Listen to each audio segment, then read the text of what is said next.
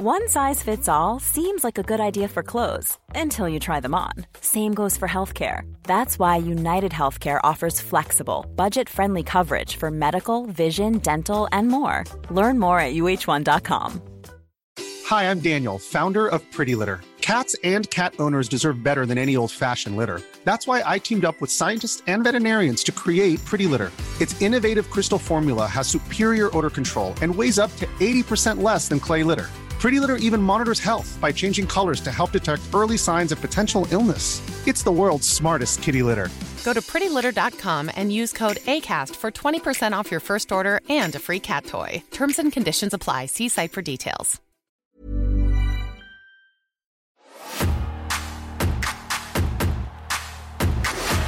The time of death for the Val Venis bit on this week's SmackDown was uh, 1.15 p.m. Come on to the rock show. Come on to the people show. Come on to the premiere show. SmackDown. It's the 17th of August in the year of... Uh, all right, one more time. That's staying in.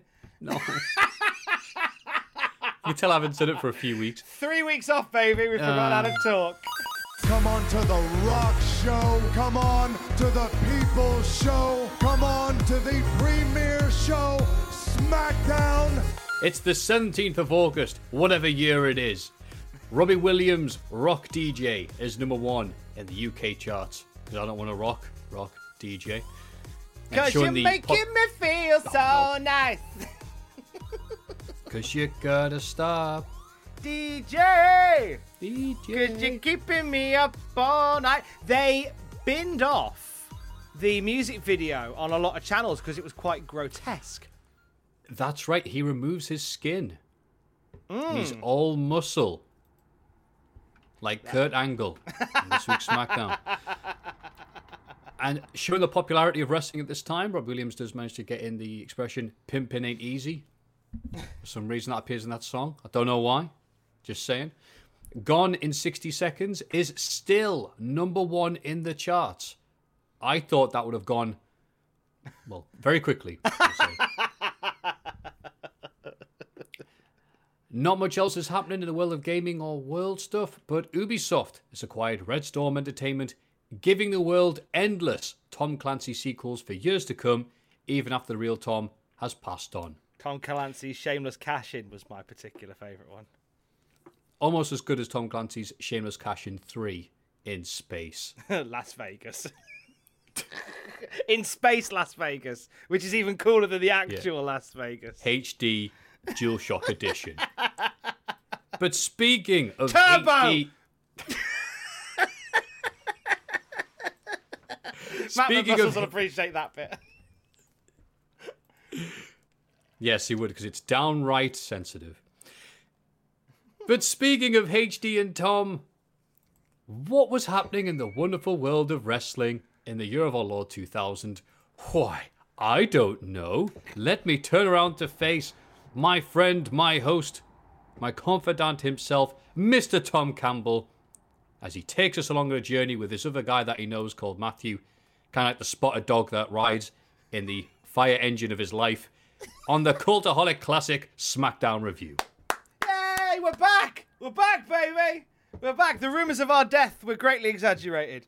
Uh, three weeks, three weeks without one, and it feels like a lifetime. Um, how are you, buddy? I'm grand, uh, honest. Uh, I decided that what I needed in my life was more work that had nothing to do with wrestling, so I rescheduled myself to have a lovely uh, night shift work thing for a week. It's my mate's work, so I get to hang out with him, and that is socializing right now in England. And it was great. It was fine. Everything. I sorted out everything, Tom, didn't I? I sorted out the Cultaholic normal podcast. I sorted out my Twitch streams on Saturday. Everything. I mean, that ticks all the boxes. There's nothing left. Ah, hmm. Let's see. Uh, Tom, I can definitely do this. Po- definitely do this podcast. Oh, well, that's, that's all right, Matthew. When can you do it? oh, I don't know. And somehow, in my tired state, I said 1 p.m. And Tom said, Are you still good for 1 p.m., lad? And I went, Yeah, sure. Looked Why at am the I said, Guru Larry in this sequence? because it's the one of the two impressions I can do. I rang up Tom and he went, "Hello, you." And, uh, and yeah, it was only to my horror I realised, Matthew, are you just planning on not sleeping this entire week? 1 p.m. how how are you? It's all right, Matthew, says Tom. It's fine. You finish work at 8 a.m. All you need to do is stay up for a few hours. I was like, yeah, that's great, Matthew. Yeah, yeah, Tom, whoever I'm supposed to be in this impression right now, nothing bad could happen. So I am very sorry for this taking another week. I know people have been going, so SmackDown dead? Oh my god, only according to the, the Nielsen ratings. But uh, no, it is back and back in action. I am fine, honest. How are you, Tom? I'm great. I had um, the reason that it was a three week absence is because I took two of those weeks off. I booked two weeks off just because I was starting to feel the, uh, the, the the pressure of the grind that is constant stuff. And I went, I just need two weeks where I'm not looking at socials, I'm not looking at my phone. I can go out and walk and I can listen to audiobooks and I can just switch off from everything. And it was wonderful. Oh my god! I've I came back last week and like my energy levels are, are through the roof. It's like, you know, I'm, I'm I feel like I'm back. Like I was coming to, I was I was a bit frayed around the edges before I took some time away, and I was like, I just need to come off off the off the wheel, and it's great. And it's just I've hit the ground. Not this week's a silly busy week, and I I'm double shifting at different things myself, and I'm happy to be here with you again, Bath. This is this is the the most important thing. I'm the happiest to be back with yourself, talking about wrestling from off of the past. That's what we do in it. Yes, we do, and I have genuinely missed you. Ah, hey, let's talk about some wrestling. Let me find my notes that I need for today. So, uh, if this is the first time you're here, this is the Cultaholic Classic SmackDown review, as Matthew Gregg said. We have been watching every episode of SmackDown from its very beginning, and we will continue to do so until its end or one of ours. Quick bit of admin before we go any further. The Cultaholic Classic SmackDown review. Uh, this doesn't affect you, Math, but the Cultaholic Classic SmackDown review is moving. We are doing the great switcheroo with uh, the Cultaholic Classic Raw review. So from next week, you will not find the SmackDown review on a Tuesday. Instead, you will find the Cultaholic Classic Raw review. If you're feeling burned out from Monday Night Raw in 2021, you can always, so so just a few hours later, stick on the Classic Raw review and hear how bad things were. And on a Friday, if you are burned out by the SmackDown offering on Fox, on Saturday you'll be able to click onto the podcast feed and hear Matthew Gregg and myself taking a step back in time instead. So a slight change, a little bit of admin to start the show. From next week, on a Tuesday you'll have the classic Raw review, and on a Saturday you'll have the classic SmackDown review. But as I say, Matt, this doesn't affect you. We just still catch up at the same time. I mean, that's a great idea for Monday Night Raw and having people looking back at the olden days and having all the Twitter threads and Facebook posts about how, God, I wish crazy old man Backlund was here to be, appear on this week's Raw. But kind of sucks for us because SmackDown's been the best show in WWE for months now. So all has. that's been going is, oh, oh, oh, thank God Perry Saturn's not around to ruin this great run SmackDown's been having. Well, the way I look at it is, is that for those people who watch Raw and are disappointed, it's a little bit of Schadenfreude to go. It could be worse. It could be the mid '90s. Whereas for the SmackDown lot, if you love SmackDown, you might be one of those people that still love a bit of a moan. So you can listen to the old one instead. And also, you know what? This is what Justin Henry and I were, were talking about when we recorded the Raw review for this week. Spoiler, it's in the can. You'll hear it Saturday. Um, we're at a point now where I think the the fact that we talk about an old wrestling show is merely a backdrop to me and you catching up. I mean, well, I think we all know that, but you don't have to say it. I think it's just nice to say it out loud. Wow. Uh, so from next week on a Tuesday, you'll hear the Cultaholic Classic Raw review. You'll hear Desert Island Graps on a Wednesday, brand spanking new one. You will hear a Cult- Cultaholic Classic SmackDown review on a Saturday. Did that make sense? Did I say SmackDown? That's twice? right, yeah. I did. Okay, that's fine. And I, I'll we'll give you the three ones now. Classic and Raw. Oh yeah, of course. Have you seen the age limits of people on uh, Monday Night Raw nowadays? They're all classic now. Let's dig into SmackDown this week. Now, before Matthew Gregg takes us through the rigors of the SmackDown world from August the 17th in the year of our Lord 2000. I just want to paint the canvas that is this week in wrestling, this bloody week in the wrestling from the year 2000. So, a few notes going into this week's episode of SmackDown. Stone Cold Steve Austin has received medical clearance, according to Dave Meltzer, from Dr. Lloyd Youngblood to return to active wrestling in eight weeks' time. He's back, Math. He's back, but the important question remains to be answered. Is he going to have that head that was behind him during the last time we saw him? I think the head ran over Stone Cold, to be perfectly honest. They, they, they say people like that hide in plain sight, don't they? he's, he's too blatantly on the screen. The deer head during the, the last time we saw Steve Austin that was in the background, looking shifty as all hell. I think we'll see that make a return. Dave goes on to say Youngblood report Youngblood reported that Austin is healing very well and the bone fusion is strong and would likely give him the okay to return to the ring after a subsequent exam at the end of September. Now it's doubtful Austin will ever return to a full time schedule, but they are hoping uh-huh. for a short term storyline which will give his career a major send off or lead him into a potential acting career. Mm. I mean, yeah, it was off by a few years, but Pretty much. It's uh, it's certainly feeling at this point in in 2000 that WWF are going. We're going to start wrapping up Stone Cold Steve Austin. In in in some cases, literally. but they were right. He yeah. got lucky with uh, because of how bad that neck injury was. He got lucky with the surgery uh, the first time. It's like, a, look, look, I'm, I've never been more popular. This is not the time for my career to end.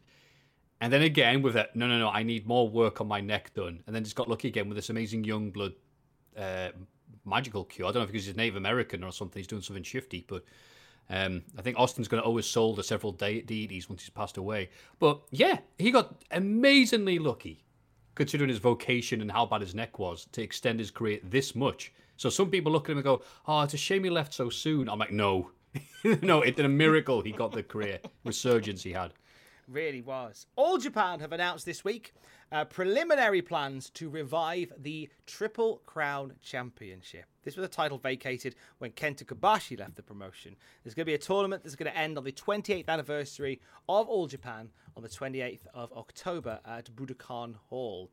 We like the Triple Crown. I like the Triple Crown as as a premise and as a title belt. I certainly do, and I got very confused because I swear to God, you said New Japan news. I guess it's new news in old Japan, but I yeah, I think that's that. what I meant. I thought you did that to throw me off, like I'm Jack the Jobber, going, "Yeah, my favorite New Japan Triple Crown champion is Kenta Kobashi." if I said New Japan, if I said New Japan, I definitely meant CMLL. Um, also, the New Japan's I... greatest wrestler was Joe Baba. Sorry, Tony. he was though. That's the thing. I, the, I when I was writing this, uh, I, I, love the Triple Crown Championship as a premise. Like it's just the cool thing to have three belts, like as a physical entity. It's, it looks like the business. But it put me in mind, Matt, and this is very parochial knowledge from the northeast of England. Do you remember the weekend where the last true sick boy, Rory Coyle, nearly won what we dubbed the Geordie oh. Triple Crown?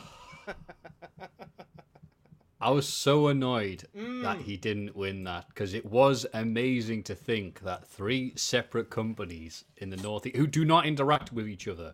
There's no love lost between any. I mean, there's only just MEW and North are all right, so two very different audiences with some crossover.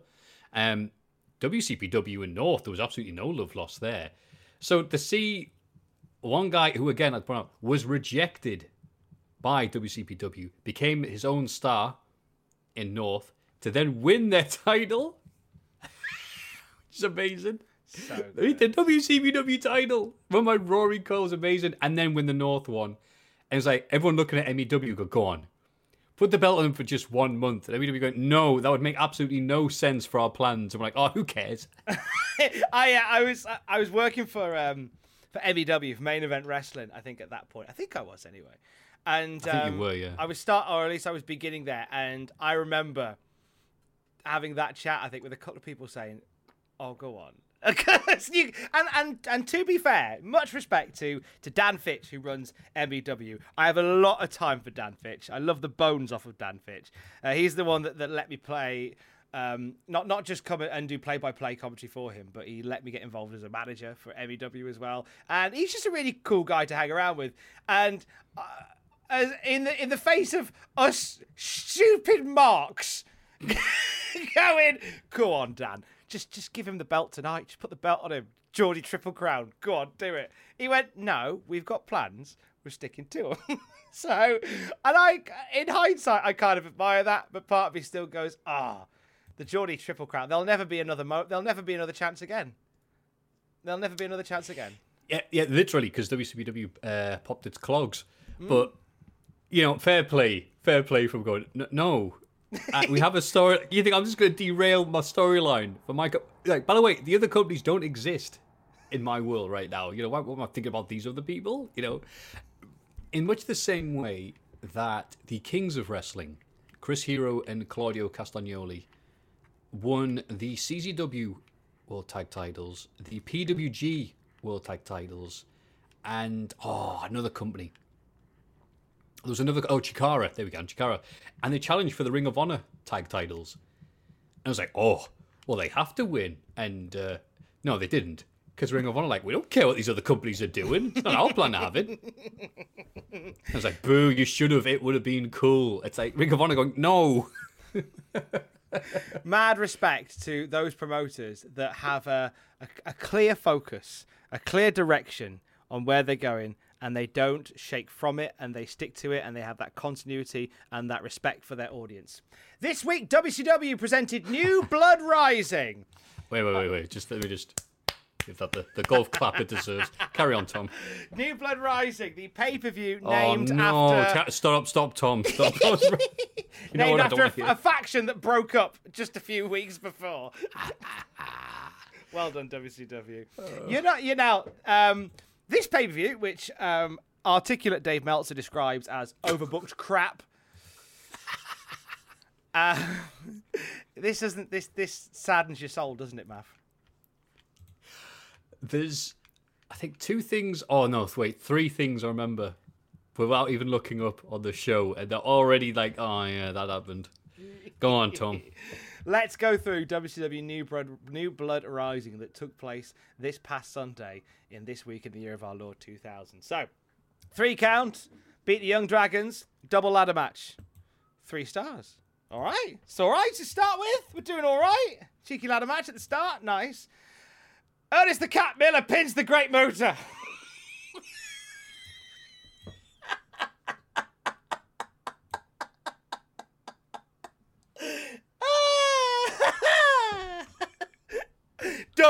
dub dub, dub dub. Did he win the triple crown? He won the Wanker triple Crown, I do believe, in this occasion. Uh, six minutes and 47 it took the mighty Miller to, to, to put away the not so great Muta. uh, that was the second match of the night. it's it's amazing. Um, Bagwell beat Kanyon, so that's higher up the card than Muta. Um, billed as a Judy Bagwell on a pole match. Oh, And and I hate when they don't deliver something they advertise. It was actually Judy Bagwell on a forklift match. Buff Bagwell's mam on top of a forklift. Winner gets her, I guess. so Kanyon was keen to steal Bagwell's mum. Um, Bagwell won. He got his mum back. KroniK retained the WCW tag titles over Perfect Event, which is uh, Chuck Palumbo and Shawn Stasiak, Mark Jindrak and Sean O'Haire, and General Erection and Corporal Cajun. Um, Dave describes it as a total mess and a dud. so this is this this show is going brilliantly.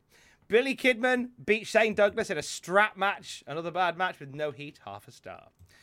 Uh, don't worry, because rightly so, above the card, above Great Muta on this card. Major Guns beat Miss Hancock in a mud fight. In which now I'm just I'm just saying what the storyline was. So in this storyline, Miss Hancock was apparently expecting a baby in the storyline world. And the rumor was going to be it was going to be either David or Ric Flair's child. During this match, she collapses in the mud and has cramps of pain and apparently insinuating that she may have miscarried. The next night, they explain as if she was pregnant, with her t- the tone of the announcement a direct rip-off of a storyline featuring Beulah McGillicuddy getting her neck broken from ECW several years ago. It was very tasteless.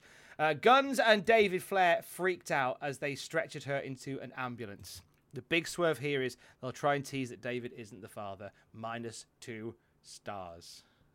This was a very tasteless bit on the show. It's just, I don't know why wrestling companies try and do this sort of stuff. One of the weirdest things I remember finding out about wrestling was after all the stuff Russo had written over the years for WWF and WCW, the man who wrote countless "This woman is a whore" or "This woman is an evil whore" or "This woman is an evil lying whore," who would lie about having this, or, all the um, miscarriages she booked, and all the this evil lying whore who wasn't gonna have a miscarriage, who is actually lying about being attacked by Chaz and all this stuff. was finding out that Vince Russo is married. Really? I was speechless when I found out. It's like a, psychiatrist. if sat down and had all this footage and all the stuff he'd written about women over the years, their head would explode. They'd be on the moon by now if they sat Russo down and had all. So, what is it about women that you hate about them? and of course, Russo would book uh, Miss Hancock versus Major Guns in a gravy pit match and end it with a miscarriage. Oy vey. Sting beat the demon in 52 seconds with a scorpion death drop. Thanks for coming, Sting. Thanks for coming, the demon. Um, right. US US slash Canadian Championship Oh, match. Lance Storm versus Mike Awesome. Now, this match is part of a show that took place in Vancouver, British Columbia. So we've got a bit of the, the French connection going on, for lack of a better term. Ja- uh, Jacques Rougeau announced as guest referee. According to Dave, this disappointed the crowd. They were expecting somebody else. More on that later. Uh, Rougeau, as the announcer, makes the announcements. We have during the match, also with between Awesome and Lance Storm. We see the referee. Okay, right. Mike Awesome power bombs Lance Storm, pins him for three seconds. However, Rougeau then gets on the mic as the referee and informs everybody that Canadian rules state this match could only end in a five count. Awesome then put Storm in a dragon sleeper. Storm tapped out. Rougeau then said, Oh, no submissions in Canadian rules. Awesome then got the pin for a five count following a splash. Rougeau said, Oh, Storm's got to the count of 10 to get to his feet. So the match continues. As they, they go back and forth with this. And then after a while, they do this big move off the top. And then Dave Penzer says, The first man up at the count of 10 is the winner. And Storm gets up to his feet first, following shenanigans. Storm retains the title. And then Bret Hart just walks out, raises Lance Storm's hand. And here's the thing they're in British Columbia. Like, there's a lot of love for Lance Storm in British Columbia. There's a like a Canadianness in British Columbia. So they're meant to be the faces here. But it's just heel overbooked nonsense between Mike Awesome and Lance Storm, with Bret Hart just rocking up at the end. Your thoughts on this one, Matt? I've seen better writing on public bathroom walls. You're right. I why they would book the person who's getting cheered in their home area. And first of all, at least they got to do the national anthem in full. If memory serves me right, because Lance Storm was doing a bit on Nitro, like all everybody stand for the Canadian national anthem. You know, and obviously then someone would interrupt and he'd do that head jerk they did so well of disgust. He did that in full here with the crowd all getting along. So that was nice. They really, really, really should have announced Jacques Rougeau beforehand rather than doing it as a mystery person because if you hear a famous Canadian wrestler will be there in WCW, you think Bret Hart. You do not think Jacques Rougeau. Uh, so I think they messed themselves up there. And then everything else is just, okay, you know that one good story that Russo did that one time in 98? Let's do that again for the face.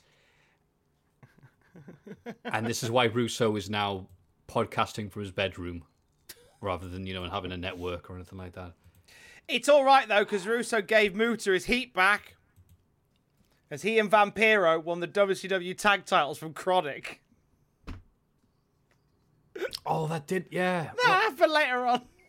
Yeah. Booking right out of your bollocks throughout this night, lads. Right. As if it couldn't get any better. We come to a anything goes shoot three way. Uh, Kevin Nash versus Bill Goldberg versus Scott Steiner. Math, this is a match with no script. Whoa! So, this one ends with. They, they- obviously, it, it, it they try and give it a shoot fight vibe, but it doesn't really fly. Kev sets up Goldberg for the for the jack for the jackknife, to which Goldberg pushes out of it and goes, "No, I'm not gonna." Christ, I'm not gonna take the pin like we planned, and leaves. Someone tries to stop him in the ra- on the rampway, and he flips up the bird, does Goldberg, and move and leaves.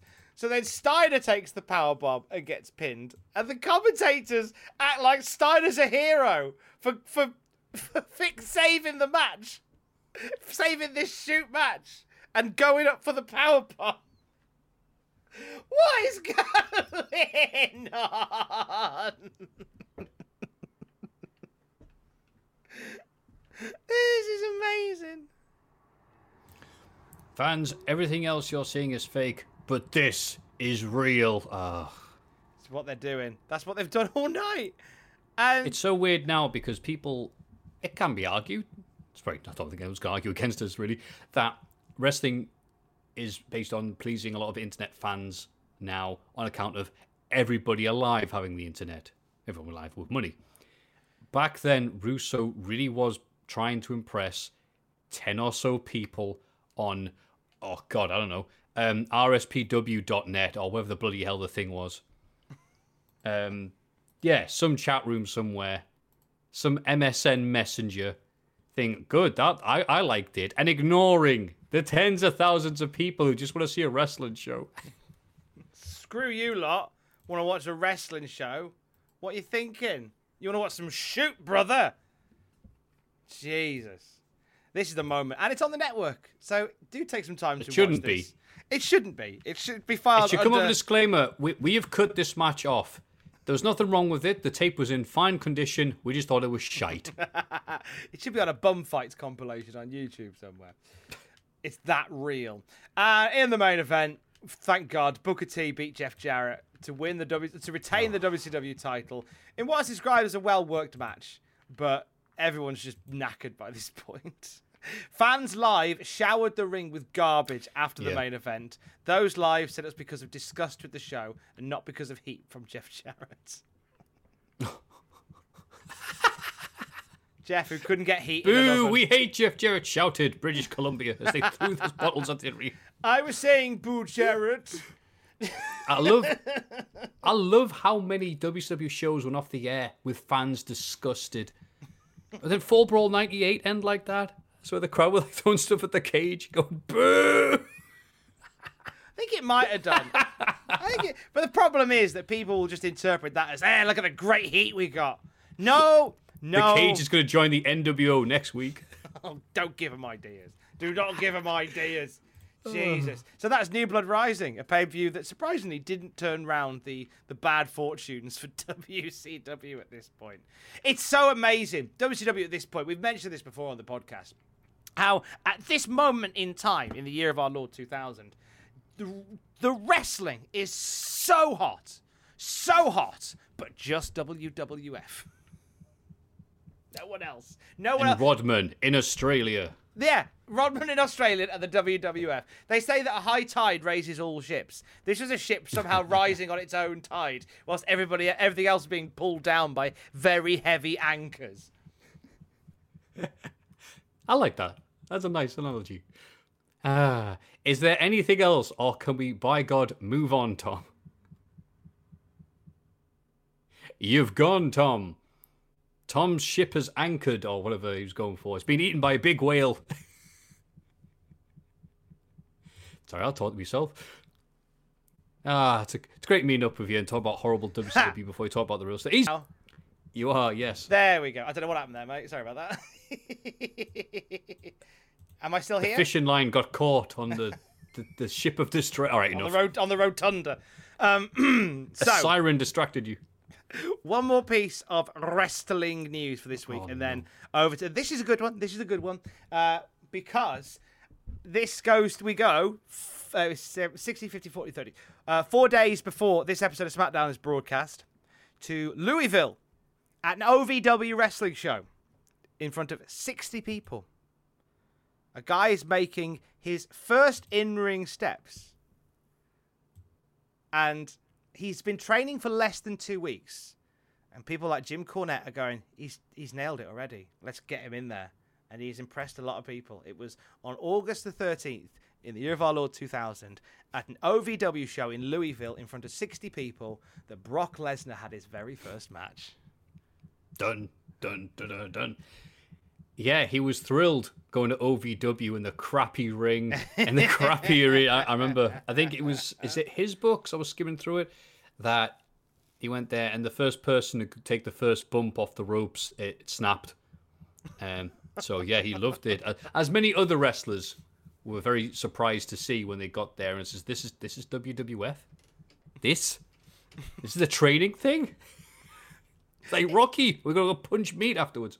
It's only in the in the recent memory that WWE have actually gone. We should really invest in what our training schools look like, because they weren't Yeah. bothered before. But yet nowadays they're kind of they're they're sort of making they're sort of building this sort of rough and ready development territory of their own right. We were talking about this while we were out uh, the other week. We were talking about this. We were chatting the other week, and it was how they how they've got ICW in progress now on the network. We won't get into the politics and what's going on with either of those. That's a whole other thing for another time. But the aesthetics of them are grungy indie, and that's deliberate because they want to use places like these and like Evolve, where they've done a bunch of tapings for Evolve recently as well. They want to make them look like grungy indies. So therefore, when you go to NXT or NXT UK, it feels like a step up. Hmm. So Yeah. they're now they're now grungy and a bit and a bit rough around the edges by design. Fun fact. Anyway, that's Yeah. all my notes for this week. You'll be pleased to know. Let's head over to Matthew Gregg, who's going to guide us through this week's episode of the Cul- of the Cultaholic Classic SmackDown review with this week's episode of SmackDown. I say that as I have a little sniff on my green mist candle from Main Event Candles. Oh yeah, uh, I too have one of them.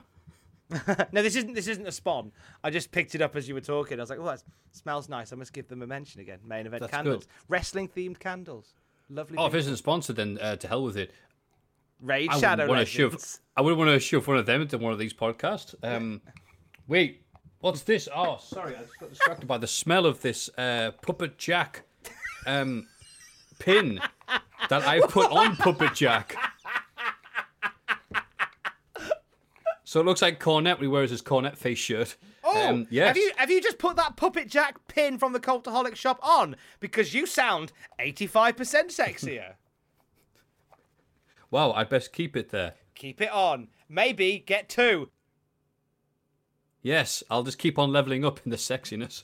I think I might be cheating, Tom. It's against tournament rules. All right.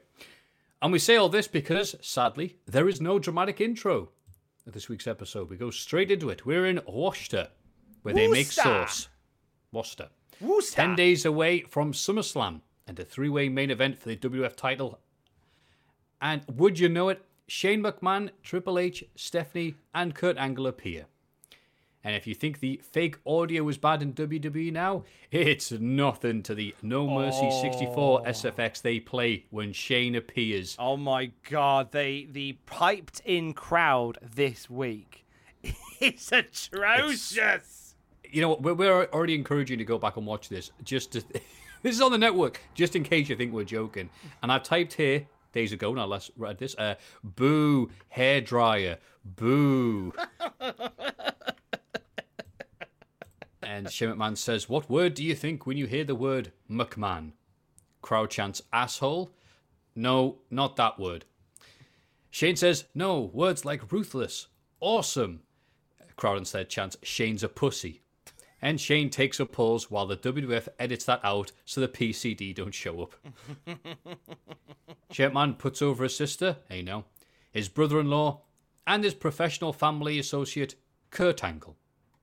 He explains on Raw The Rock got mauled by Shane's crew.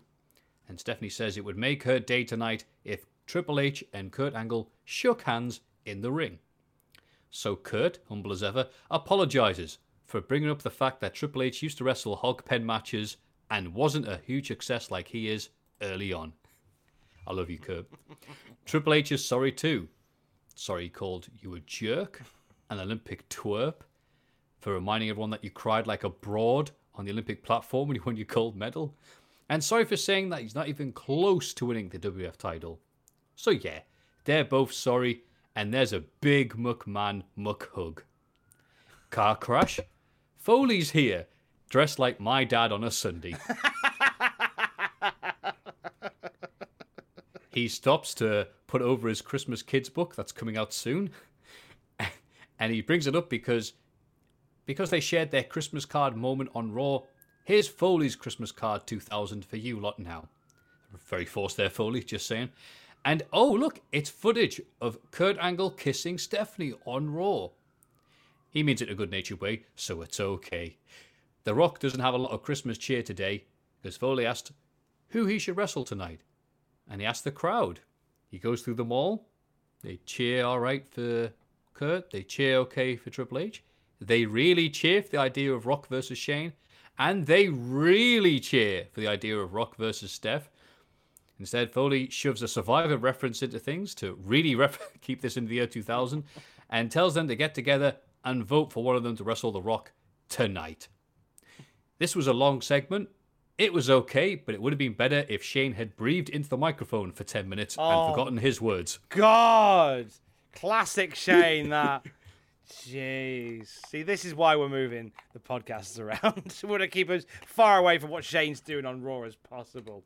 Uh, yeah, it was a, a pretty standard McMahon and Triple H summit to start the show. This is pretty much how all SmackDowns are legally uh, have to start with a promo. bless you. With a pro- with a promo from either Triple H and his mates, or one of the McMahons and their mates, or a combination of McMahons and Triple H and mates. And one of them's fighting The Rock a little bit later on. So there you go. That was it, yes. We cut backstage to Terri's breasts. As the Kat walks in, they both call each other trash and tramps, with Terri saying, This match will be over quicker than your career, in a very prophetic statement, and probably the best ever line Terri has ever said in WWF. Backstage, the McMahon Street posse argue. Kurt makes the argument that he has medals. And I've typed underneath, this was worth typing. And the word typing is misspelt. Clearly, I cared a lot about this. Mate, we, we can't move on from the Terri and Kat thing yet Oh, sorry.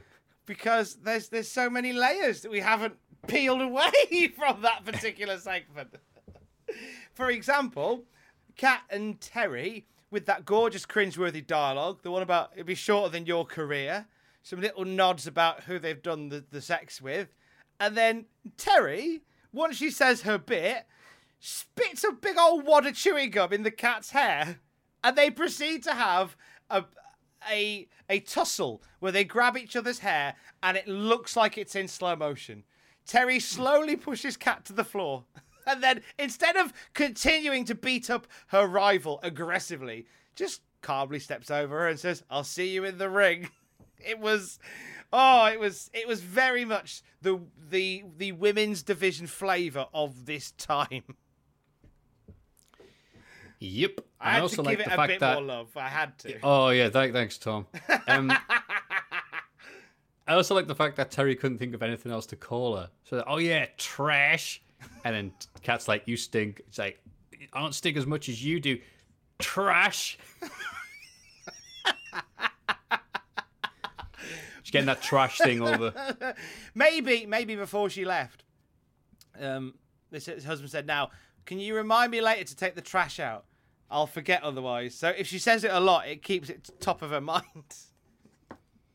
Could be. Well, it's on the top of everyone's mind because it's the first match of SmackDown. Lucky us. Perry and Terri make their way out as part of the longest running feud in wrestling history the Terri versus the Kat. Johnny Storm versus Jody Fleisch looks underplayed next to this. and the Kat's partner in this intergender tag match is Rikishi, or as Jack the Jobber's mate knows him as, Farouk. that was a great callback on the podcast. Well, they're very similar, you know. You get these people mixed up. Anyway, the crowd noise is brutal during these entrances. Oh, Hurricane Katrina happened to be guest starring this event, sat very awkwardly next to the Somebody stage. produced this and went, "Yes, that is fine. That sounds organic." I think it's a very backhanded insult for your the place where they ran, where I think they must have at the show gone, oh, okay, uh, this show needs fake crowd noise. These people are treating this like it's a library event. It must have and been they were very quiet during the show, in fairness. So, um, good on you, Worcester. Worcester. Worcester. Worcester. Call us Worcester, call us Worcester. Don't call us when we're booking SmackDown live shows, that's for sure. anyway, the Kat and Terri. Uh, bec- what have I written here? Anyway, Kat I think and I think you put Kobashi Misawa here. you know, New Japan. Anyway, Kat and Terri look like all the women. The joke is that they're not very good at wrestling. Yeah, and also we're taking digs at, at Jack for some reason. Ugh. Anyway, Kat and Terri look like all the women John Laurinaitis signed in 2004. All merged into two units. Yeah. They're both they're both blonde and neither of them can wrestle. Uh, Perry delivers a Northern Light suplex onto Rikishi. Very impressive, and so impressive Rikishi no sells it and immediately Samoan drops him. Oh God, Cage. Christ. Cage man. Perry Rikishi's like, no offense, Perry, but I'm so high up compared to you. Uh, Perry gets kicked in the satins and clotheslines the Kat in response, allowing Terri to get the pin. This was like four matches randomly cut together. It probably was because th- that was part of the reason. Part of the thing that happened when they taped these shows is that so much of it was edited and redone and recut and chopped and pasted. And there was, I remember when SmackDown first went live, and there was a genuine concern, like, oh, what could happen if it's live? Is everything going to go wrong? You think, well, no, they're still professional wrestlers. They're they're fine on live television, but this was obviously, like you say, a few matches, whether it was cut down or a bit was added in or whatever. Yeah, it was, it was really weird for them because they had to go, but no, we'll have to not use the script. And he goes, oh no.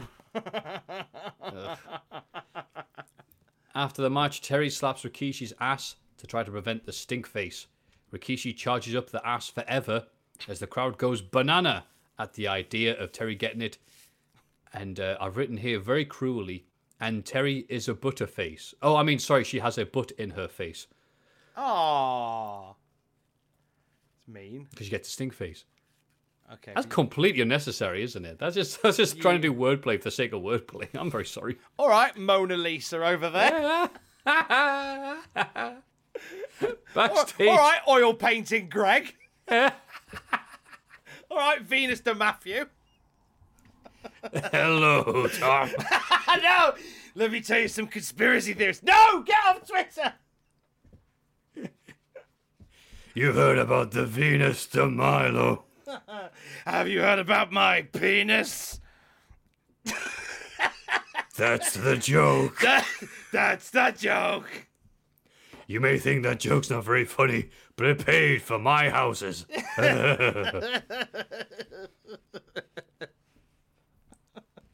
Do you get it? I'm a porn star. Hey, Worcester, do you want some sauce?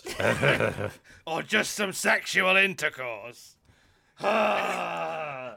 You should have done the thing where you know when Perry got concussed and they did the angle where he got moppy. It should be just Venis forget his gimmick and he's just like, he comes out as different gimmick. hey, Worcester, I'm gonna have sex with somebody tonight. what?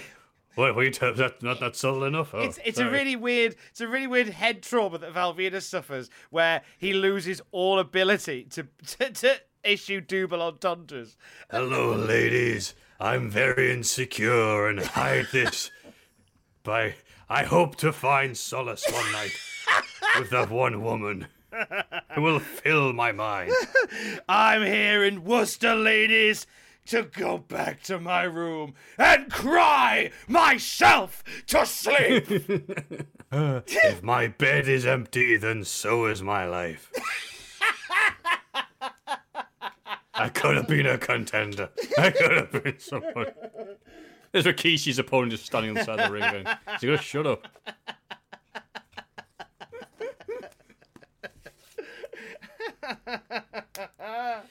Backstage, Kurt Angle reminds Triple H that he won the Olympics. My sex life is like Bruce Willis's acting career, left on red. That's quite deep, that. Oh, is that what you're going for? Yeah, left red is the movie he was in. Yeah. Oh, yeah. That, that's the film you associate with Bruce Willis. You're right. Left on red.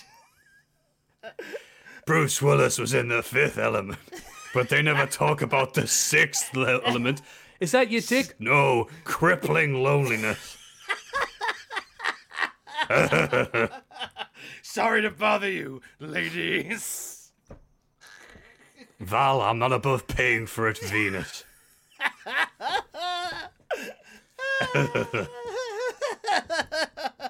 Val Pathos, as we should now call him. Don't judge the young bucks for putting a glass up to their parents' door and listening to them having sex at a young age. I related to that so much. I I did that last night, in fact. I'm kidding. It wasn't my parents. My dad can't walk, but boy, can he f-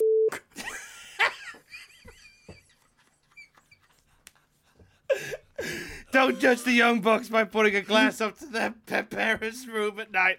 I did the same until I got banned from the Jackson household. Oh. I said, I'm sorry, Miss Jackson.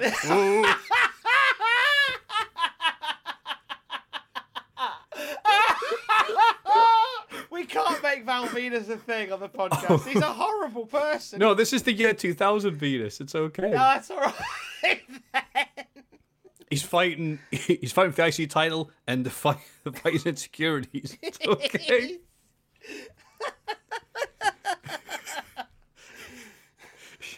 Shane, Shane McMahon reminds the family that Mick Foley's just trying to is here. trying to buy. Try. Oh no! I've been laughing so long, and I look at my notes. That my my computer with the screensaver. It meant that Mick Foley's just trying to drive a wedge between them. Shane decides to wrestle tonight because he's hard. Don't say anything, Tom. Damn it. It depends on the evening. Maybe we could just cuddle instead.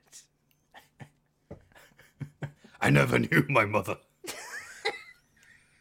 Next up, Eddie Guerrero with Chyna with jeans heads to the ring to oh no, take on Val Venis. God! Hey Eddie, how about you give me the victory? Because you've got love. You have the the biggest win over me anyway. Let me pin you. I like that Please. idea instead of Val Venis, like the porn star character is his version of uh, Dude Love. It's like 98. And all the people are like, come on, Val, be better. Okay, okay. Hi, I like you, Chyna. You look good. You look even better next to me. Oh no, God, I'm sorry. I'm sorry. It's just, He's trying to reform. I'm on these pills. Would you like some tums? good, good for digestion. I'll give you heartburn. What does that even mean? Anyway, poor, poor conflicted Val Venis is here with the IC title, wearing white, and no pop whatsoever. Uh-huh. These two have good chemistry together, but the end comes when Chyna power bombs Val Venis off the apron brutally. Trish Stratus then smashes a tea pitcher over Chyna's head, and I guess in the confusion, Venis rolls up Eddie, but it's edited weird and odd. It's like usually there's a shot of Val Venis standing up and going, Trish Stratus, what are you doing here? Or whatever, and it just cuts to the schoolboy instead. But this may be the death knell of Val Venis's push as an IC champ level guy. I've t- oh no, I've read that completely wrong. It might be the death knell of Venis's push as an IC champ level guy, as even after the Rikishi feud, and he's got Trish and everything else, no one cared about him here. Not not without the dick puns, the and anything else. This even in it. this match, Chyna is the main focus of it. So This is it. When you, you Val Venis was the the character was very much a one trick pony. I'm a porn star and I'll have sex with you. and underneath that is just an an average wrestler, very average wrestler. You take away the the porn gimmick, so you're left with an average guy who's also an average wrestler. Uh, that's what I think. That was one of Sean Morley's biggest issues is that outside of the, the the porn star gimmick, there was nothing he could really latch onto that really defined him. We'd see him uh, doing stuff with T and T and A, not the company, the the, the faction. Uh, at this point, he's about to gravitate into a different faction. Spoiler. And uh, it's and it would help to an extent, but not long term. Val's in a weird place. And Yeah, now he he's a running gag on for- this podcast. Yeah, I was going to say this is where he's coming to the prime now, but um, yeah, for he was around for years, just as this gatekeeper style, like can you can you hang with Val Venis type character? You know, like here's a guy make like a, a Lesnar making his debut would take on Venis and squash him, that type of dude. But yeah, as a character, he was he was just done. Um, but yeah, I have a question about Val Venis. I bet you do. You, you know, playing as Val Venus in No Mercy.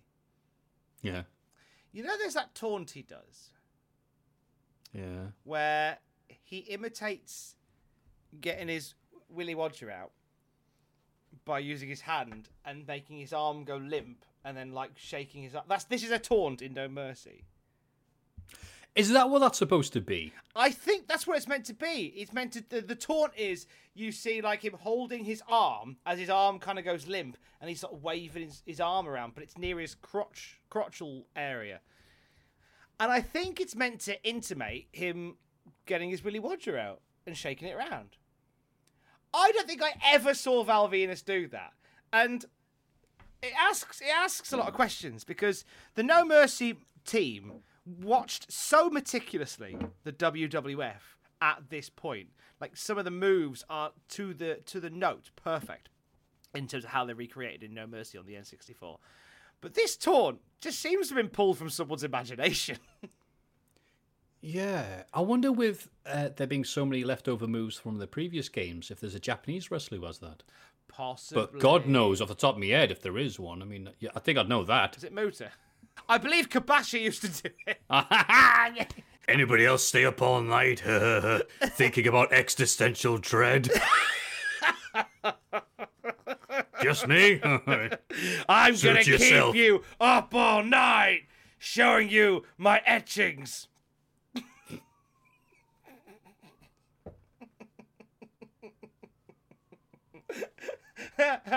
do you think? Do you think when Val Venis is? Do you think, do you think Venis is making soup? Do you think is making soup? and he goes right. I need to transfer this soup from the pot into my bowl, and he's pulling out all the cupboards. And he's, I need something, an implement to move this from the pot to. Oh, hello, ladles. The time of death for the Val Venis bit on this week's SmackDown was uh, 1.15 p.m.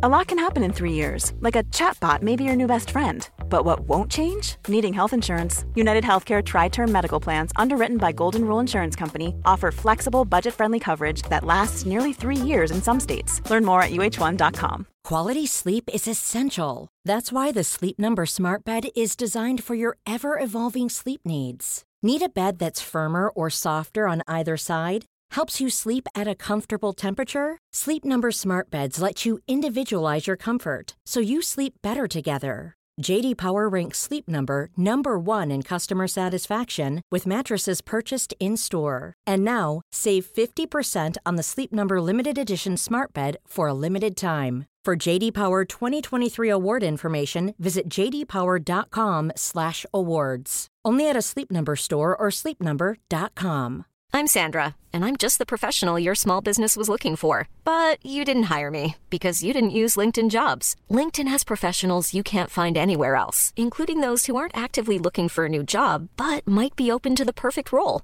like me. In a given month, over 70% of LinkedIn users don't visit other leading job sites. So if you're not looking on LinkedIn, you'll miss out on great candidates like Sandra. Start hiring professionals like a professional. Post your free job on linkedin.com/people today. Backstage, Stephanie McMahon suggests wrestling The Rock. Yes! And the and the fake crowd pop machine loves it. This would have worked a lot better if they hadn't already bloody teased these during Foley's opening bit. They're just repeating what they've already done. It's like they, they have they've written down the idea of what was going to happen during these segments, and then they did them all, and we're like, oh, I guess that's it then. Just burn through them dead quick. Yeah. Chyna sees Foley in his build an office. Foley doesn't want to give her the match tonight against Trish because Trish is so big. No, Trish. Wow, Matthew, these are horrible notes. Trish is the small one. Chyna is the big one. Why have you written this? Against Chyna because Chyna's so big that she would destroy Trish. That's much better, Matthew. Well done in proofreading this. Um, so he doesn't want Trish dead, so they're going to have a mixed tag match at SummerSlam. How's that sound? And Chyna does the walk a few steps, smash over some stuff, and then look at the camera and be like, yeah, that'll work for me. Like Bruce Willis in Red. Left Of on all the things. Yes, left on red, thank you. That was the gag. Up next, the Acolytes are here with Crash Holly. Oh, okay. They on formed a Raw, weird like alliance, haven't they, recently? yeah. Uh, on Raw, it's explained Kaientai couldn't keep up with the APA's drinking abilities at the friendly tap, and Funaki spaffed over Bradshaw, so they got wrecked, including having a Lethal Weapon 3 pinball table smashed over Taka. What do you think of Lethal Weapon, Tom? I like it. That's good. I like the second one because I watch it with my granddad. It taught me everything I need to know about South Africa. Plus, my dad was my granddad was pretty racist, so he liked the bits where the South Africans were racist. felt, felt the need to share that with people. Don't know why. Also, it's funny seeing the Japanese presented as being unable to keep up drinking with the wrestlers, as if there's not a really strong drinking culture amongst wrestlers over there, because drugs have such a bad stigma. Just saying. oh, and Kaientai's partner is Big Boss Man. Oh, Yay! They're all coming out to play tonight. They really are. Boss Man says how disappointed he is with Bradshaw picking on his little friends. So he's here to support his Chinese friends. And Funaki goes, oh. Whoa, whoa, whoa, we're Japanese, not. And Bossman says, Shut up, I'm trying to talk. Threatened them both with his stick in the funniest moment of the show. Ruined by the complete lack of reaction from the bloody Worcester crowd. And Cole says, Huh, talk about bullies. I'm like, Oh, for. Thanks, I just Cole. want to explain the gag in case you missed it. I guess you could say that we've eaten him and he's in our stomachs. Having said that, Boss Man Sucks is one of the loudest things you'll hear during this night. So well done, Boss Man, for sucking so bad. You get a reaction out of Worcester. The APA destroy Kind because they're small. Crash demands the tag. Boss Man is fed up and leaves after like a minute. Taka lands the M Pro driver, but the APA come in with no tag and destroy them and get the pin. The APA were the mo- their most popular around this time, and no one reacted to them here. Can't really blame them. This was a bit of a mess. What say you, Tom? Worcester really are not into it tonight, are they? They're no, really it's a good job not. we're here to spice things up. Thank God we're here to spice it up. It was fine. A smash and grab six man tag. Not quite sure. Uh, What's the story we're telling with Boss Man? He's just a bully. Um, and I guess that he's going to fight Crash. And the APA are there. there's, uh, there's some sort of half hearted story being told in amongst all this. Nice to see Kaientai getting some TV time. Big fan of their work. Yeah. It's a shame that they're always presented as well. Well, you know, small and Japanese. Yeah. Can't feel like, can't feel a lot of alcohol in that body, right? Like, just just weird looking this back. Backstage, more bickering. I just said that's probably what the script said. Okay. Uh, on TV Guide this week, there's four covers. Woohoo! With Kurt Angle, Rikishi, Chris Jericho, and the Kat. But I think she's very much what the WWF likes in at this point in terms of a female star, for better or for worse. That's like blonde, uh, bright-eyed sort of girl next door. Can't type. wrestle. I mean, the wrestling is is not important when it comes to being a wrestler. if you can sell, if you can look a certain way, then they'll forgive the not wrestling part. Fair enough. Chris Jericho's entrance gets a genuine reaction from the crowd as he heads to the commentary booth. Fantastic. On Raw, Benoit ruined Jericho's chances of beating Val Venis. Oh, there's just no escape for the IC title by absolutely stretching him with an STF. It looked like me trying to snap a Toblerone bar in half. STF, which stands for sexy time. Four.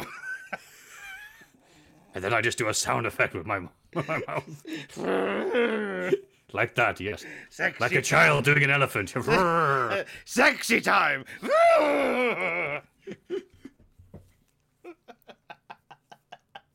That's what STF stands for. yes.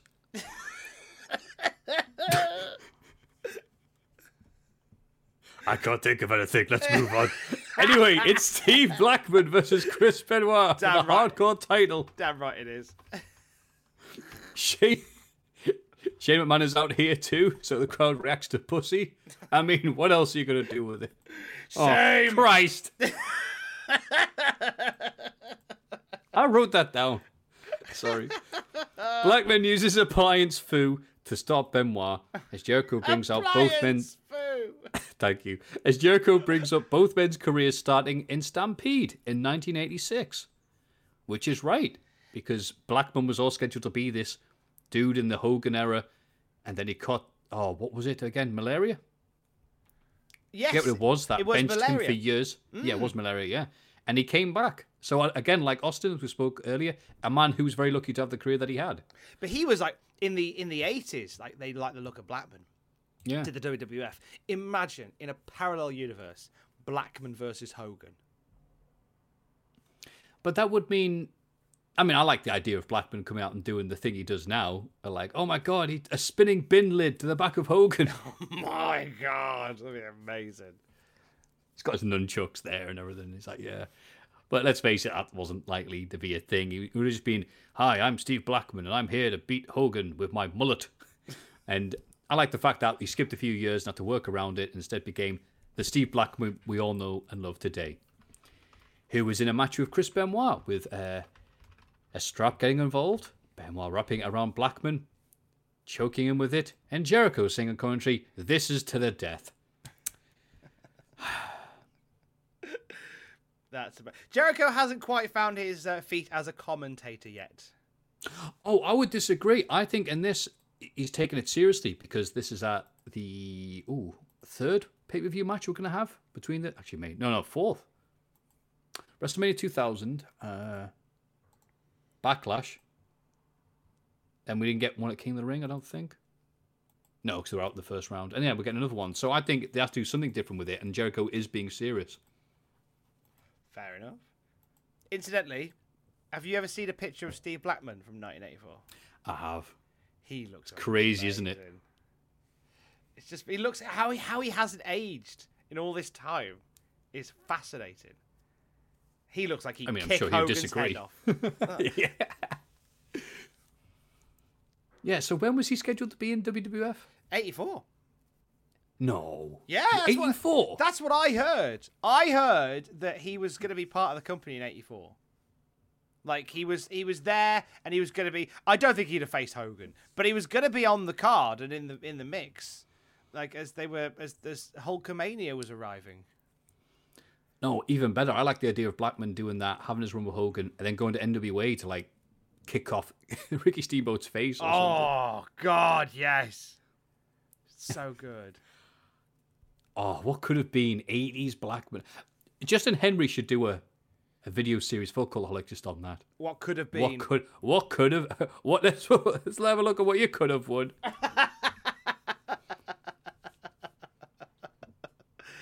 There is a biog in Steve Blackman. Yeah. Anyway, And this match will be in it. I put it's okay to joke though about these spots with Benoit because Blackman can't die. If the Reaper ever came for him, he'd hit him with his stick. He flipping wood as well. They brawl outside the guardrail and Blackman gets the sticks. Told you. Jericho is bringing the serious on the commentary, but has enough after Shane McMahon interferes to twat Blackman and Benoit locks in his new STF secondary move he's getting over. So Jericho twats Benoit and chases off Shane. Blackman wins, but Benoit recovers and crossfaces Blackman as Sergeant Slaughter and the rest of G.I. Joe make the save. yeah, pretty much just in response to uh, Jericho not winning against Venis because of Benoit. We do the same on SmackDown. Builds up the Benoit Jericho feud, and we get some Blackman on SmackDown. I've got no issues here. What say you, Tom? It starts a series of events that leads very nearly to the death of Shane McMahon. Oh, good. It does indeed. We have that to look forward to. Yes, indeed. Yes, in about two weeks' time, we have that to look forward to. Yay. Backstage, Kurt Angle is fed up and leaves after Stephanie tries to save the day. Speaking of saving the day, this SmackDown hasn't been great, but it's got to be said. Oh, Matthew, please, next time you do this, read your notes before to speak. Okay. Speaking of saving the day, there we go. I'll do it. I'll do it meticulously. It's been a long This three weeks, SmackDown mate. hasn't been great. It's got to be said, but it's okay. As tonight, right now, Mm. we get the long-awaited return of an old favorite. No, no, not Steve Austin or Bob Backlund or anything like that. It is, of course, the return, the mighty Lugz, with Yay! the boots with attitude replay of the foot of the Raw of the Lugz cage match. It's Lita being attacked by Right to Censor. When you're Lugz, you're Lugz for life. For, for, for, for life, for life, for life. F-f-f-f-foot. Lugz! Eat 'em! Today! Lugz, it's what's for dinner. Lugz! 9 out of 10! Doctors say don't eat shoes, but if you're gonna eat shoes, definitely eat a lug. Lugz! Watch them! They're going to move! Lugz, if he was called Lex Lugser, he never would have lost the title to Hogan seven days after he won it on Monday night. Lugz, the kryptonite of Superman. Lugz, they're like hotels for your feet.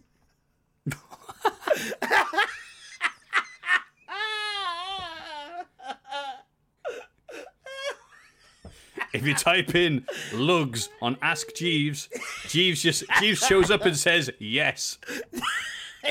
Jeeves kicks you in the face wearing Lugz. Oh, I'm glad that's back. Lugz rhymes with hugs. You ain't getting any, you're getting a kick in the face from Lugz. is that a bird? Is that a plane? It's a plane. But in the plane is some Lugz. If your feet could write a, a list of things it wanted for Santa this Christmas, you bet your soul it would Soul! write down Lugz. Soul spelled S O L E. Make like Shang Tsung and get yourself a good soul this Christmas. Hi, I'm Shang Tsung from the Mortal Kombat. And when I'm kicking back between tournaments of death, I always have my Lugz on. Get your Lugz today. Don't take my word for it. I'm Shang Tsung. Lugz single handedly saving the SmackDown podcast.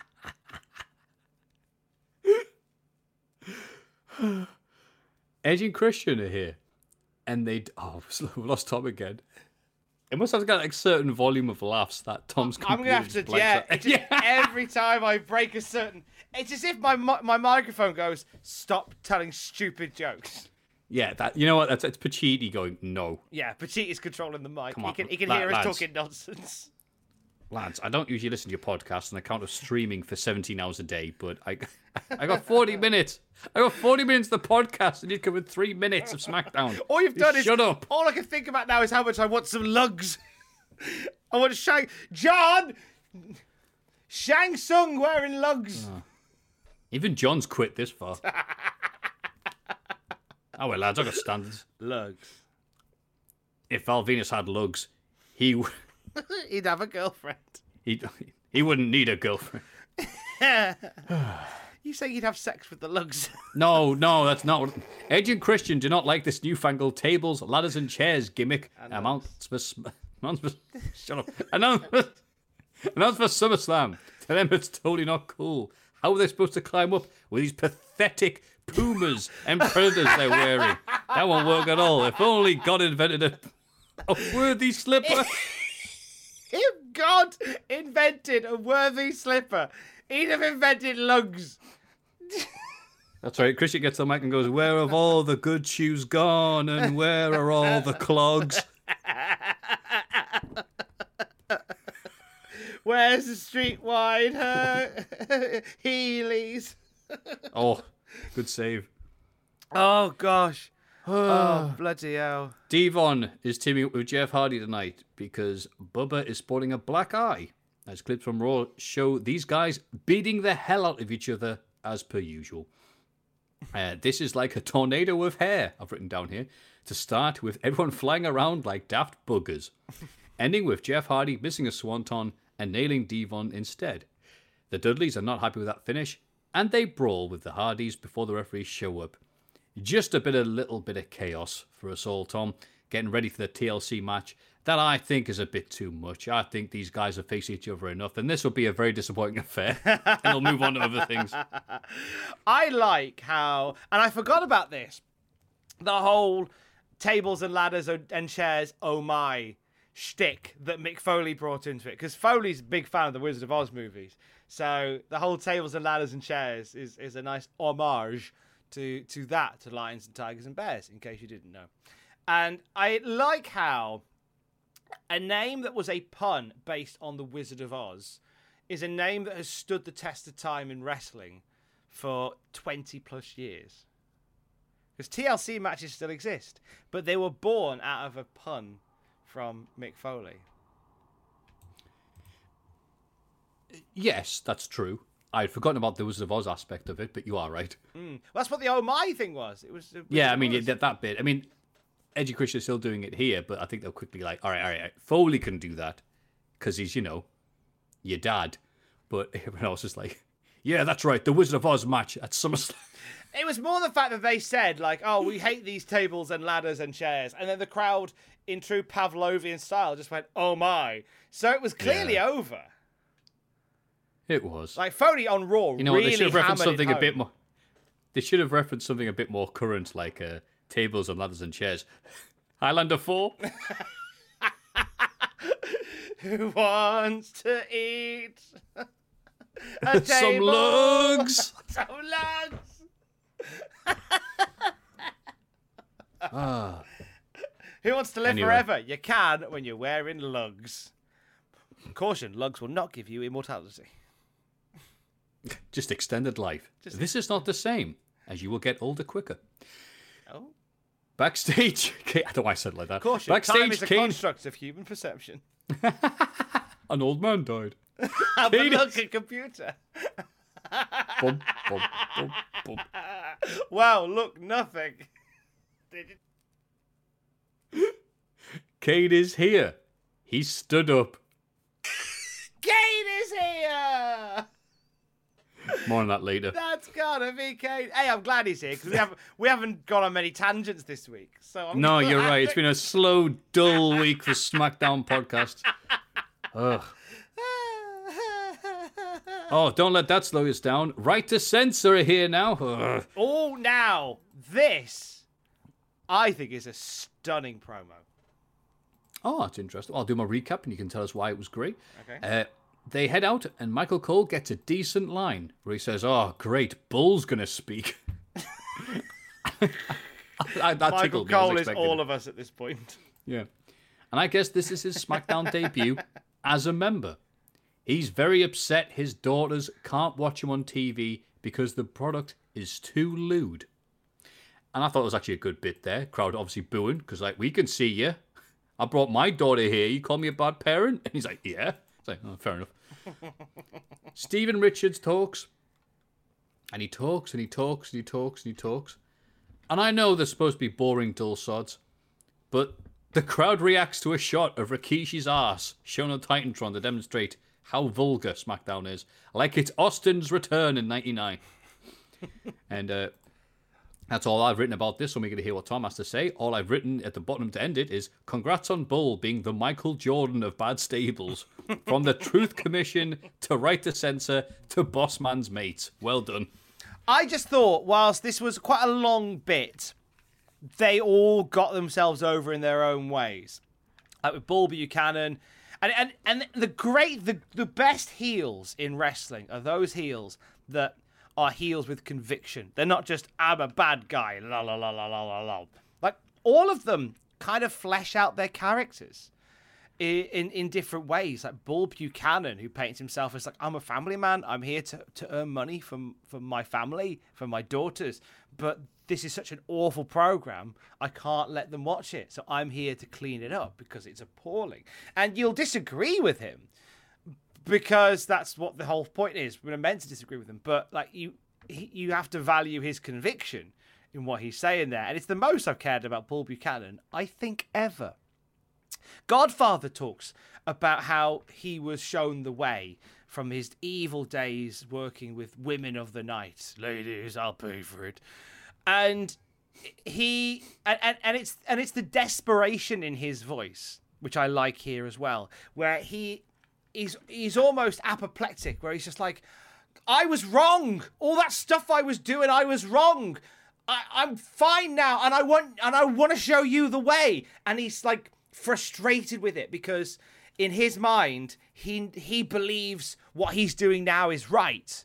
And he's annoyed that people aren't on side with him, and you get that frustration from him. And then Stephen Richards just hits this all beautifully, hits the notes beautifully, where he talks about why they are doing aggressive things, and it's and the the and the reasoning behind it is strong. And then he ends on it's for your own good, and then he cracks a smile that that kind of lets the veneer slip just enough. Like WWE are no good at subtlety; they've never been. But I liked how how this was so very much all these guys are real people and they really believe this. And then right at the end, the leader, almost at the back of everybody, just does this smile that lets the veil slip a little bit, and you realise, oh, you are you are a bit of a dickhead. Uh, behind all your conviction, I really like this. I really like the right to censor. Like they were annoying. They were meant to be annoying. We were meant to dislike them. We were meant to rally against them. And I think that Stephen Richards criminally underrated in this role. Criminally underrated. So I thought it was a great promo. You know what? This is one of these weird examples where I agree with you, Tom, because it is a great promo, but at the same time, I just didn't care because I'm not looking at what Stephen Richards is doing.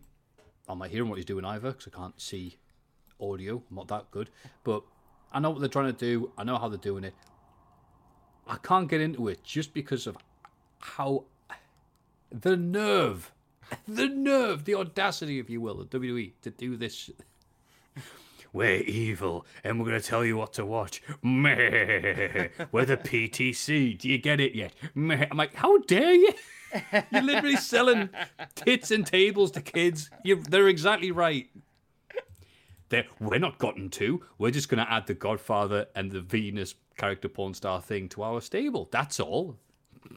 But they're Just they're saying. but they're the right people to add. Because they're people that were that were twisted in uh, very publicly in the eyes of the RTC, twisted bad parts of society. So you want to show them being quote unquote cured or purified. So they're great people to have. But if anything, the least the, the, the member with the least I the least I should care about is Bull Buchanan because he was an arse beforehand and now he's joined an RC group. But the fact that the Godfather uh, had conversations with Stephen Richards that led him to turn his back on a gimmick that has made him millions over the years. Uh, and in time to come, Val Venis. And had we gone from Val Venis porn star to Val Venis right to censor within like a week, it would have had more impact. Uh, I do believe. Had he had it gone from one to the other that quickly, but it didn't. We had like a, a some time in the middle where Val Venis was a, an inactive porn star and just a normal bloke. But if he got, but that's but so take that bit away, and that's why Godfather and Val Venis are actually great choices for right to censor because they show the true impact of, of the brainwashing within that group. To take two people who very much uh, live uh, a, a life of, of great excess and convert them into sort of almost religious followers.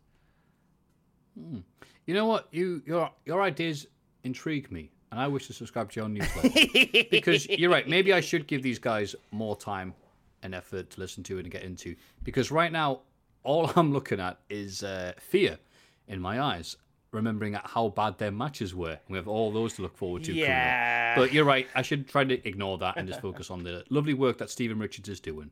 That clearly they appreciated so much they employed him for years and did bugger all with him. True. Never mind that though. Right Guard Good Smells presents Kane saving his brother from Benoit on Monday night. That was nice. Only to slam his brother through the ring. Wait, wait, wait. What?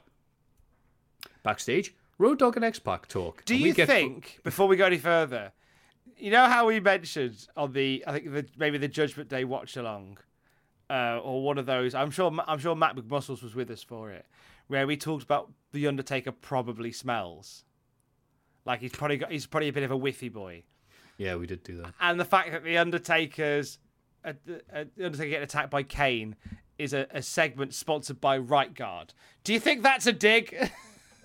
Do you think that's a I little think they knew. Taker does smell at this point. We've decided. Chews tobacco was a giant leather coat that he probably never washes. Yeah. He's to be one of them that walk into a HMV on a Tuesday morning, buys 400 DVDs, leaves, and then they have to spray aerosol cans into the whole shop. Yeah. That's that's that's from experience. The words coming out of my face. You know who you are, Tuesday morning, man. Yeah. Backstage, Road Dogg and X Pac talk. And we get more footage of Kane waiting around as Cole's clearly dubbed lines explain that he's waiting for his brother. Without those comments, it's just Kane having a moment. It's like I like to listen to that without the commentary on because it just looks like Kane. It's like five minutes before Kane. Kane has gone to mom, mom. Can we have turkey dinosaurs tonight? And and Mama Kane has gone. No, Kane. We're having lasagna and salad. and that is the result. When your mum says we're not having turkey dinosaurs tonight. yeah. And they probably watched it back going, God, this Worcester crowd sucks. Hopefully there'll be a giant reaction for Kane and that can hope. And there's nothing. And it's just Kane smashing some boxes around. They're like, oh, Cole, you need to say something. Don't want to go to school. Kane's waiting for his brother.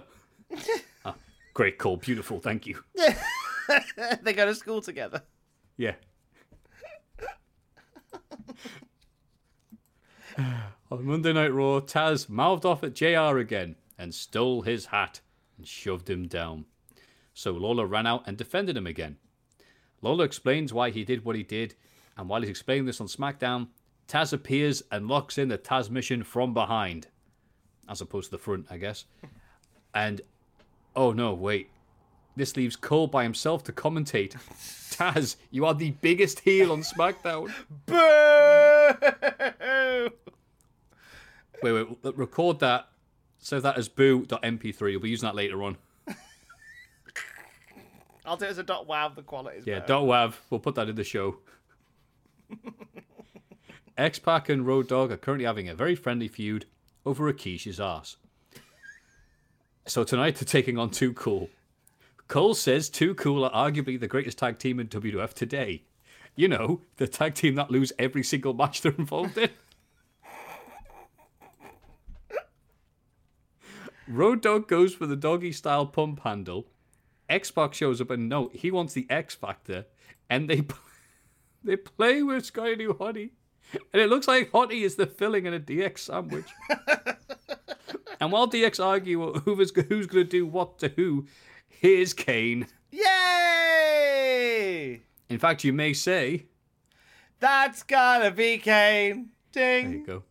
I missed that open goal. Michael Cole, why did Kane turn on Undertaker? Well, he's always been an emotional wreck. Shut up! You're not my dad. Thanks, Cole. That makes us feel great. Well, you try having a mum that only makes you lasagna with salad for dinner. Yeah. I'm sorry, an emotional wreck. Sorry, I'm an emotional wreck from being burned alive. yeah, exactly. Kane, you've always been in, you've always been a little bit of a moody boy. Oh, I'm so sorry for being burned. sorry, I'm emotional because my face looks like a pepperami. Spoiler in 2002, you find out it doesn't. Uh, that my, I believe my face looks like a. Oh, whatever. That's later on. Kane explains he did it because he's accepting what he's always been a monster. And it must be said here, it's going to ruin our impressions from now on, but Kane's changed his voice again and now sounds even more human than last time and less like our horrible impressions. So to clarify, the impressions I've always been doing of him have always been like 98 Kane, where he had that stick to go against his throat, like, I will beat The Undertaker. Because I like doing that eck noise at the end, and we'll it makes keep me doing laugh. it. And then last time he was out here, uh, I think when it was for The Rock, so it was around King of the Ring time, he was like, he ended something. I forget what the. It, it was almost Hogan style. It was like, "What you gonna do when the Kane gets you?" You know, and then Carl's like, "Hey, Kane's trying to be human," but now he's just talking almost normally, but with a voice about being a monster.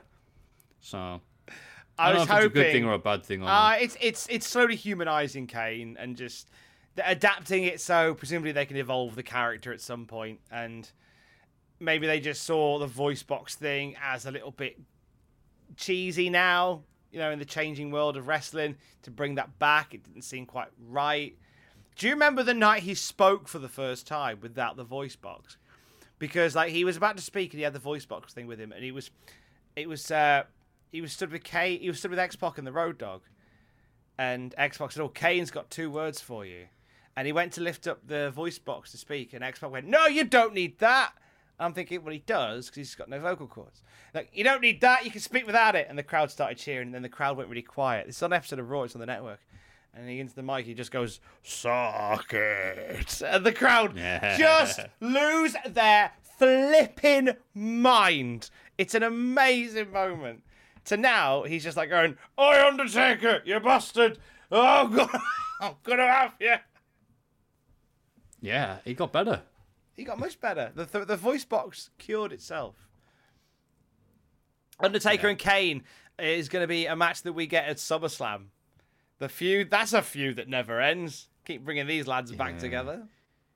Yeah, Undertaker shows up with his giant duster to get in Kane's face mask. Uh, Kane acts like he's not going to fight his brother and goes to leave while giving his brother an explanation. Just kidding. Kane sucker punches Undertaker and chair shots him three times, with Undertaker doing a very impressive Lex Luger in 1988 blade job. Huh. I prefer Kane on Colonel XB, I've got to be telling you. Uh, Kane's turning out of nowhere seems to benefit Undertaker rather than help Kane, who was getting to the point where he could have been challenging The Rock for the title, I feel. But what do you think, Tom? Um, yeah, I was. I mean, as a face, I feel that whilst he was up there, he was also a bit lost in the shuffle because hmm. uh, I, I uh, he was never, even though he's a monster, he's never seen as a, a truly credible threat for the, the a title. Like he's been in the mix a couple of times, and even that little run on SmackDown that we had where he stole the WWF Championship, he never truly felt like a threat to Triple H's reign. So a heel turn maybe we'll give him some more options, and and it does. We do get some different stuff with Kane. It mixed up with some different people, one in particular for the rest of this year. But the the obvious Undertaker feud has to happen before that. It kind of feels like they're throwing an Undertaker match together ahead of SummerSlam. Like we've got nothing for Taker. Uh, let's give him Kane. If in if in doubt, break glass. Let Kane out and do Undertaker Kane. If in doubt, that seems to be what the company's always done. If in doubt, Kane Undertaker. Yeah, really. And this will be the first of many, as you said. Triple H is here, so I guess he won the bickering, and it's going to be Triple H versus The Rock. Ah, sick of all these feuds coming together that never drew any money. Triple H is on Conan O'Brien after this, by the way. I was going to say, yeah, he's on the Conan O'Brien show, just to show how popular wrestlers are this time. I hope he took on Triumph the Insult Comic Dog at the same time. I love a little dog. Mick Foley shows up and ensures this is a non-title match and also a non-McMahon at ringside match. Foley makes a match for Monday uh, for Steph, as she, given that Triple H has the intestinal fortitude for a match with Rock now, she has the ovarial attitude for a title defense on Raw. Because even the commissioner realizes this episode is a dud and is making plans for Raw. And why not? If you smell eight minutes left on the show for The Rock, Michael Cole calls SummerSlam the WrestleMania of the summer, and which I think is very unfair. SummerSlam 2000 was nothing like WrestleMania 2000. and without the fluff of distraction at ringside or people doing stuff, these two showed how good they can be with a nice, simple wrestling match for a nice, simple crowd. I typed that, did I? Sorry, I know it's very rude to pop yourself, but I write these like days about a week earlier. nice, You should simple be wrestling match for very nice, simple proud. Sorry. And you know what? It actually worked. The crowd stays alert the whole match, and it only builds and builds as The Rock revs up the people's elbow. Only, of course, for Kurt Angle to reappear. Oh, he didn't go home. It was a shocker. He shows up with a chair, surprisingly strikes on target against The Rock, and then Triple H follows up with a pedigree and pins The Rock. Da da da. Kurt Angle is a team player after all. And the show goes off the air with the two of them hugging and being happy. So wait a minute. Wait a minute. So earlier on tonight, Kurt Angle, Triple H, Stephanie, and Shane, over several segments, argued over who was going to face The Rock. To the point where Kurt Angle left upset. Triple H was the one that stepped in, and then when The Rock least expected it, Kurt Angle turned up with a chair, smashed The Rock with a chair, and embraced Triple H. So do you know what that means? Do you know what that means, Math? What? I'll tell you what that means. He's got one with his throat.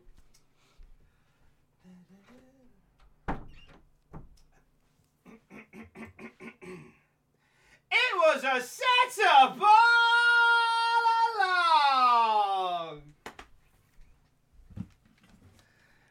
There you go. I mean, that's that's that's nice, Tom. I'm glad you did that, but I can't. No, apparently Kurt Angle simply quote uh, went against the script. Really? Really? Or was it a Setup all along. It was a shoot all along. God. You know what? I'm actually okay in a weird way with this happening. It'd be anticlimactic that there wasn't a twist, there wasn't a turn, there wasn't anything. Because that would almost be expected. And if you do that every single time, as Russo and Nitro are finding out, it stops meaning thing. Uh, so the fact that Kurt Angle came out and goes, "No, I told you I was a team player, honest." Oh, oh, guess he is. What do you know? What do you know? More shenanigans from Triple H and friends. Yeah, you can Kurt, you can call Kurt Angle many things, but a liar is not one of them. but I would be lying if I did the thing that we do at the end of these shows, which is looking back at the things we remembered and things we forgot. And I'd be lying if I said I remembered anything about this show. Well, I was having a think on this. The one thing I can remember from this particular show is. I'm really struggling now. I can't think of anything either. I think the best thing I could probably call back to from this show was Trish hitting Chyna with the picture of iced tea. I remember thinking, you know, when I, when I watched it first time round, going, why do they keep bringing drinks out? They keep What? bringing drinks out. Wait, wait, what? Why was there a picture of iced tea at ringside? Is, is Jerry Lawler a big body count fan? he must just love a glass of iced tea, and they had a big glass jug, and Chyna oh, smashed Trish over the head I with it. tried. Oh, Trish! It's a terrible joke, Tom. I'm glad you walked over I'm, it. I'm sad. I did. Oh, I get it. I'm sorry. A picture of iced tea. You see, the joke comes from the fact that there's a rapper named Ice Tea, which does sound suspiciously like the cocktail. Ding dong! Oh, that'll be Kane at the door. He's bringing round the guest of honor for our rap-themed party. Hey, Oh, Kane! for, Oh, hey there, Patricia. I've I brought what you asked me to. Uh, here it is. Okay, what's this? It's a pitcher of iced tea. I didn't realize you liked that particular drink. I've been all the way to Lipton to get it. Kane. Kane, Kane, that's that's not what we wanted. Oh, have I made a terrible error? Kane, um, Kane, I don't think we should see each other anymore. What? I'm breaking up with you, Kane. This is this this happens all the time. These situations are too hilarious, and quite frankly, now you've ruined my my party, and none of my friends will forgive me. I never want to see you again. Oh, okay. I'll your stuff's still at the flat. Yeah, I'll I'll I'll send Todd to come pick it up. Todd that Todd that you work with. Yeah, yeah, Todd that. You were out with him the other night, weren't you? Yeah, yeah, yeah. We. Kane, don't talk about this now. Do you love him? Kane, I don't want to talk. About Do you love him? Yes, I do. I wish you happiness. I'll, I'll put some things in the box and I'll, I'll leave them at the door. That's gotta be Kane.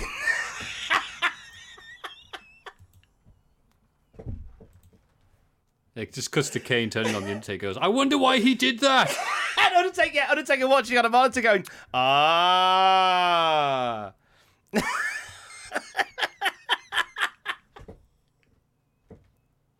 what did you forget from this week, Matt?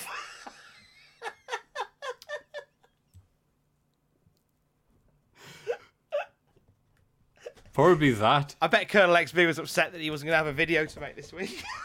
Yeah, you know what? thing you thing you forgot that Colin XP made a really good episode this week. God. There was just nothing. This we've been very lucky, like Austin's neck, that and Blackman's malaria. That we more We've often been not lucky, had- like Austin's neck and Blackman's malaria. if you skip to the end, you will not know what that means. But if you listen to it all, you know that that was good English. Uh, that SmackDown has been great this year overall. So episodes like this, where it's empty and uh, rather like the picture of iced Tea, are very few and far between. So how lucky it is that our meeting up after so many weeks away is a, a nothing episode like this. it gives us a chance to catch up proper. It certainly does. The highlight has been seeing you one more time, Tom, Ah. via the audio format online. Likewise. We'll do this again next week. So, as I said at the beginning of the podcast, some admin, we are moving. The Cultaholic Classic SmackDown review will reside from next week on a Saturday. And the Cultaholic Classic Raw review will move to this time on a Tuesday. You will still get both, but just on different days. Thank you for your patience whilst we move. And until next time, he is at Matthew Gregg on Twitter. I am at Tom Campbell on Twitter. Together, we are at Cultaholic on Twitter. Don't forget to join us. Ladies, I'm gonna go home and think long and hard about how I treat you. Love you, bye.